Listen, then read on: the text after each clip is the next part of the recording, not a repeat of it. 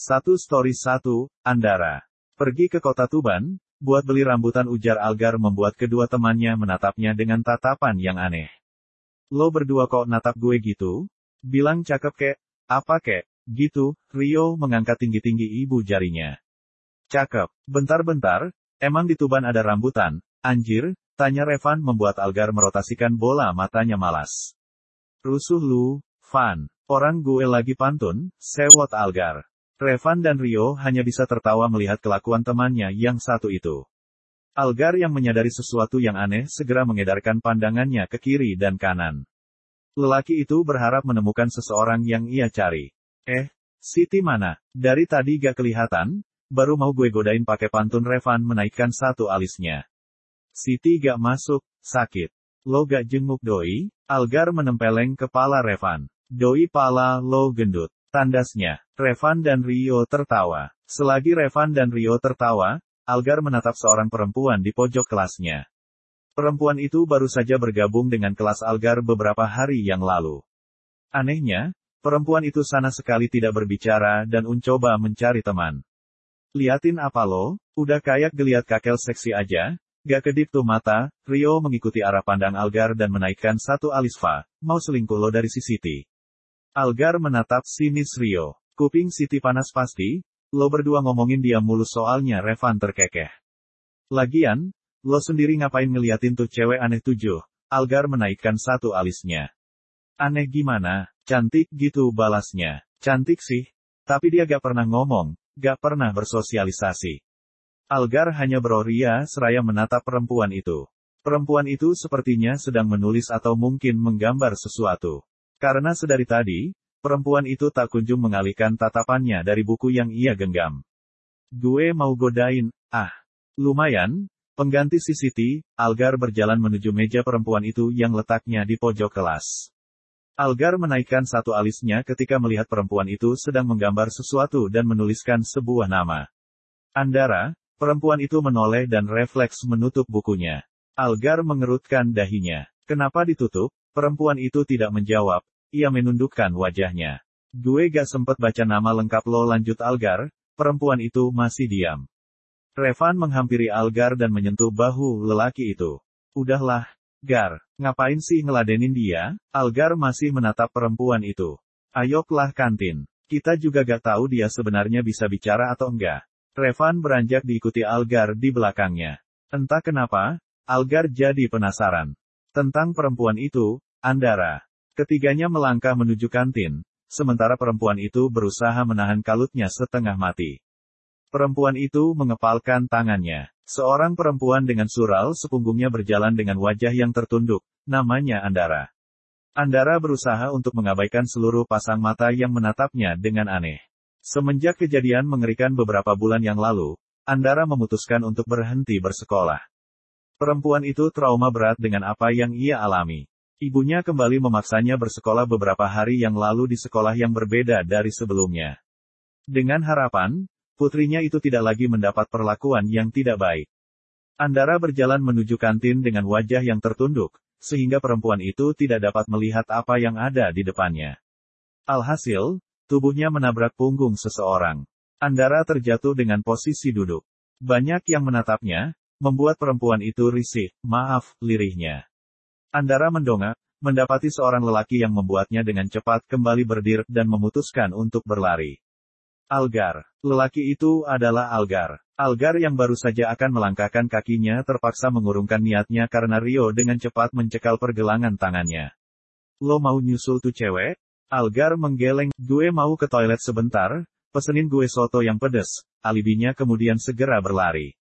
Tentu saja Algar berbohong, nyatanya lelaki itu benar-benar mengejar Andara. Algar tahu, Andara pasti belum pergi terlalu jauh. Algar berhenti sejenak, lelaki itu mengatur napasnya kembali. Algar menaikkan satu alisnya ketika mendapatkan Andara yang sedang duduk di kursi halaman belakang sekolahnya. Algar menghampiri perempuan itu. Kenapa langsung kabut Andara menoleh terkejut, kemudian membuang kembali mukanya. Kenapa gak jawab? Tadi gue denger lo ngomong maaf kok, itu artinya lo bisa bicara, kan? Andara mengepalkan tangannya, perempuan itu bangkit dari duduknya. Dari awal juga, gue bisa bicara. Kalan yang terlalu cepat menyimpulkan, balasnya dengan suara yang sangat kecil. Algar menaikkan kedua alisnya. Lo ngomong apa barusan, bukan urusan lo. Satu lagi, tolong jangan ikut campur masalah gue, Andara berlalu pergi meninggalkan Algar dengan banyak tanda tanya yang memutari kepalanya. Tidak biasanya Algar tertarik dengan seseorang Algar kembali menuju kantin setelah urusannya dengan Andara selesai, meskipun lelaki itu masih penasaran dengan beberapa hal. Algar menghampiri meja pojok, di sana sudah ada Revan, Rio, dan Tasya. Tasya juga merupakan teman Algar, namun mereka berbeda kelas. Lama banget lo. Tuh lihat, soto lo udah mangkak. Algar terkekeh. Biasa, panggilan alam. Kayak gak pernah aja lo Algar melirik Tasya karena sedari tadi perempuan itu terdiam. Biasanya, Tasya tak henti-hentinya mengoceh. Tumben kalem, tas Tasya merotasikan bola matanya. Abis diputusin Bima, tuh, jawab Rio membuat Tasya geram sendiri. Kan gue udah bilang, cowok preman kayak dia gak baik, tas. Mending sama si Rio tuh, pinter, baik, gak pelit, Tasya menatap Rio dengan sinis. Ogah banget gue, tandasnya membuat Rio kesal. Keempatnya memutuskan untuk menghabiskan waktu istirahat mereka di kantin. 20 menit berlalu, waktu istirahat telah berakhir dan jam pelajaran terakhir akan segera dimulai, Gue duluan ucap Tasya seraya meninggalkan Algar, Revan dan Rio. Pelajaran siapa sekarang? Revan dan Rio saling bertatapan. Bu Nasmi kayaknya, Algar menghembuskan napasnya berat. Bu Nasmi segala, gak bisa bolos, dekelu Algar diangguki keduanya.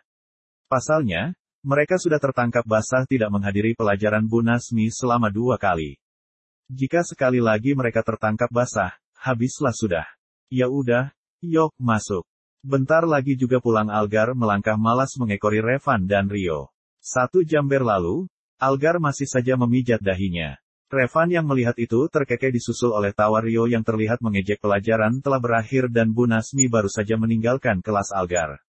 Yang membuat Algar pening adalah ujian dadakan yang diadakan oleh Bu Nasmi. Algar memukul mejanya dengan keras membuat kedua temannya berhenti tertawa. Bu Nasmi sialan, geramnya. Revan dan Rio kembali tertawa. Makanya Gar, belajar. Jangan lawak aja bisa lu, balas Revan. Otak gue gak nerima rumus, anjir. Gue udah coba buat belajar, tapi malah pening, Rio menyentuh bahu Algar. Otak lo kekecilan, sih, Rio tertawa terbahak-bahak. Ekor mata Algar menangkap Andara yang baru saja meninggalkan kelasnya. Algar langsung memegangi perutnya, seakan-akan sedang merasakan sakit. Aduh, keduanya refleks berhenti tertawa. Kenapa lo, mau lahiran, mata lo, tandas fuck gue ada panggilan alam lagi, nih. Gue duluan, deh, Revan menaikkan kedua alisnya. Baru aja tadi istirahat panggilan alam, sekarang panggilan alam lagi. Gak beres, Revan menggeleng-gelengkan kepalanya. Setelah berhasil membohongi kedua temannya lagi, Algar segera menuju parkiran dan mengendarai motornya. Matanya menipit ketika melihat seorang perempuan yang ia yakini adalah Andara. Algar menarik satu sudut bibirnya. Algar menghentikan motor besarnya di hadapan seorang gadis yang tampaknya sedang menunggu jemputan. Andara memutuskan untuk tidak menatap Algar. Woi, cepat. Gue punya nama, balasnya dengan volume yang kecil. Algar menggaruk tengkuknya yang tidak gatal. Andara, mau apa lo ke sini Algar menaikkan satu alsnya. Ngajakin pulang bareng, mungkin. Andara menatap sinis Algar. Gue gak butuh. Sebelumnya udah gue bilang, jangan ikut campur masalah gue dan tolong menjauh dari gue. Jangan coba-coba masuk ke dalam kehidupan gue Andara berlalu perempuan itu menghampiri Mang Ojek yang sedari tadi dipesan oleh Andara. Algar mengepalkan tangannya dan segera menancap gas menuju rumahnya. Ada yang mengganggu pikirannya, entah apa itu. Satu story satu, Andara.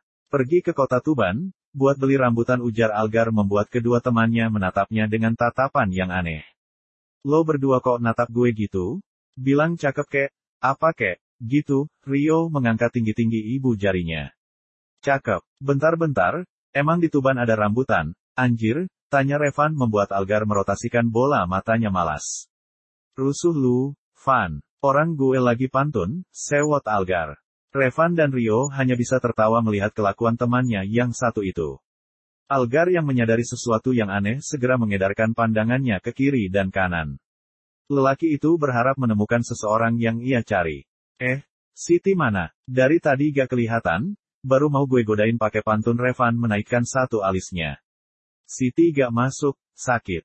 Lo gak jenguk doi? Algar menempeleng kepala Revan. Doi pala lo gendut. Tandasnya, Revan dan Rio tertawa. Selagi Revan dan Rio tertawa, Algar menatap seorang perempuan di pojok kelasnya.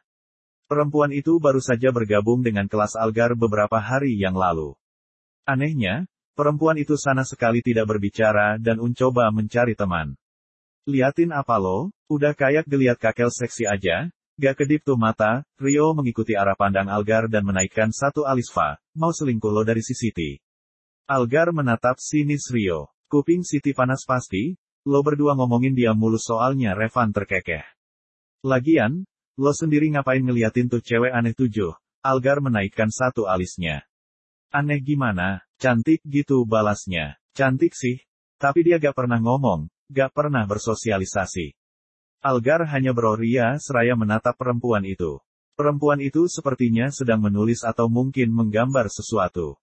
Karena sedari tadi, perempuan itu tak kunjung mengalihkan tatapannya dari buku yang ia genggam. Gue mau godain, ah.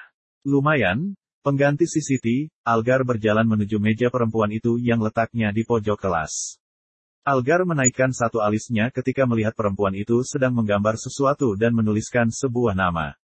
Andara, Perempuan itu menoleh dan refleks menutup bukunya. Algar mengerutkan dahinya. Kenapa ditutup? Perempuan itu tidak menjawab. Ia menundukkan wajahnya. Gue gak sempet baca nama lengkap lo lanjut Algar, perempuan itu masih diam. Revan menghampiri Algar dan menyentuh bahu lelaki itu. Udahlah, Gar, ngapain sih ngeladenin dia? Algar masih menatap perempuan itu.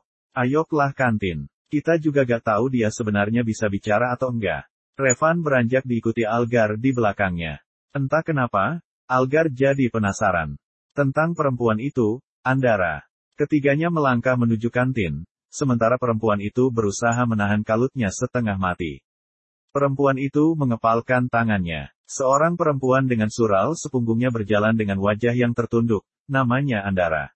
Andara berusaha untuk mengabaikan seluruh pasang mata yang menatapnya dengan aneh. Semenjak kejadian mengerikan beberapa bulan yang lalu, Andara memutuskan untuk berhenti bersekolah. Perempuan itu trauma berat dengan apa yang ia alami. Ibunya kembali memaksanya bersekolah beberapa hari yang lalu di sekolah yang berbeda dari sebelumnya. Dengan harapan, putrinya itu tidak lagi mendapat perlakuan yang tidak baik. Andara berjalan menuju kantin dengan wajah yang tertunduk, sehingga perempuan itu tidak dapat melihat apa yang ada di depannya. Alhasil, Tubuhnya menabrak punggung seseorang. Andara terjatuh dengan posisi duduk. Banyak yang menatapnya, membuat perempuan itu risih, maaf, lirihnya. Andara mendongak, mendapati seorang lelaki yang membuatnya dengan cepat kembali berdiri dan memutuskan untuk berlari. Algar. Lelaki itu adalah Algar. Algar yang baru saja akan melangkahkan kakinya terpaksa mengurungkan niatnya karena Rio dengan cepat mencekal pergelangan tangannya. Lo mau nyusul tuh cewek? Algar menggeleng cepat.